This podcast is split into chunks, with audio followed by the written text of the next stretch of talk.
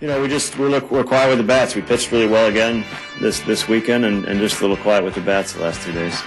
Manager Craig Counsell as we begin Brewers 360, sponsored by Palermo's King Cheese Pizza and Weniger Compressor. Every Monday morning, we talk with the Journal Sentinel's Tom Haudricourt. He joins us live. Good morning, sir. Good morning. So, uh, 12 games left in this season, and I'm really going into next weekend with a sense of dread because it's the Brewers and the Pirates again, this time in Pittsburgh. The Bucs have their number. Let's face it. This this isn't just a blip. This is a season long thing.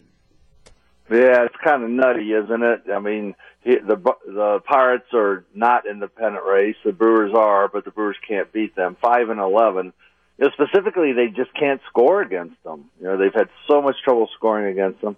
I checked, and I don't see anybody listed high among the Cy Young balloting uh, for the Pirates staff. So you wouldn't know it. The Brewers wouldn't know it. As far as they're concerned, they're facing Walter Johnson, Cy Young, Warren Spahn, and Sandy Koufax in every series. But they are not when it comes to the uh, Pittsburgh Pirates. But again, it's just one of those strange anomalies in sports. I've always said baseball is a funny game. Um, the Cincinnati Reds coming into town for a three game series. I mean, the, the, last two weeks of the season, the Brewers really, there's not much margin for error, even with the three game lead at the top of the wild card, is there?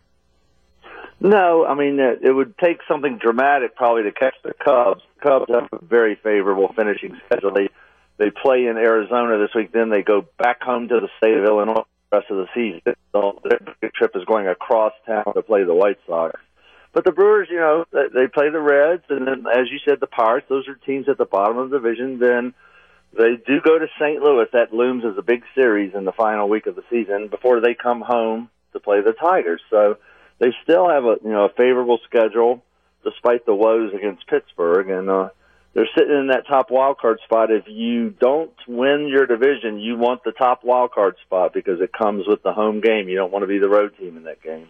We're live with the Journal Sentinel's Tom Haudricourt Brewers 360 on WTMJ. Tom, you, you're at virtually every game. What do the Pirates pitchers do to the Brewers hitters that the rest of the National League doesn't seem to do? well, one one thing the Brewers have had trouble with is is getting behind early um, the Pirates bullpen is it's just one flamethrower after another, and statistically, their bullpen is very good, especially their high leverage guys.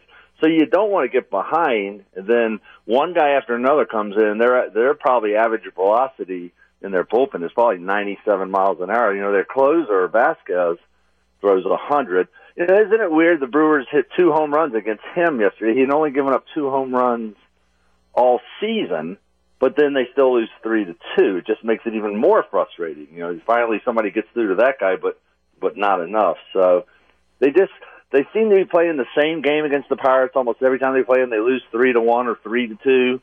You know, the Pirates never have many runs either. Obviously, you know their pitching's pretty good, so that tells you their offense must not be very good because they're a 500 team.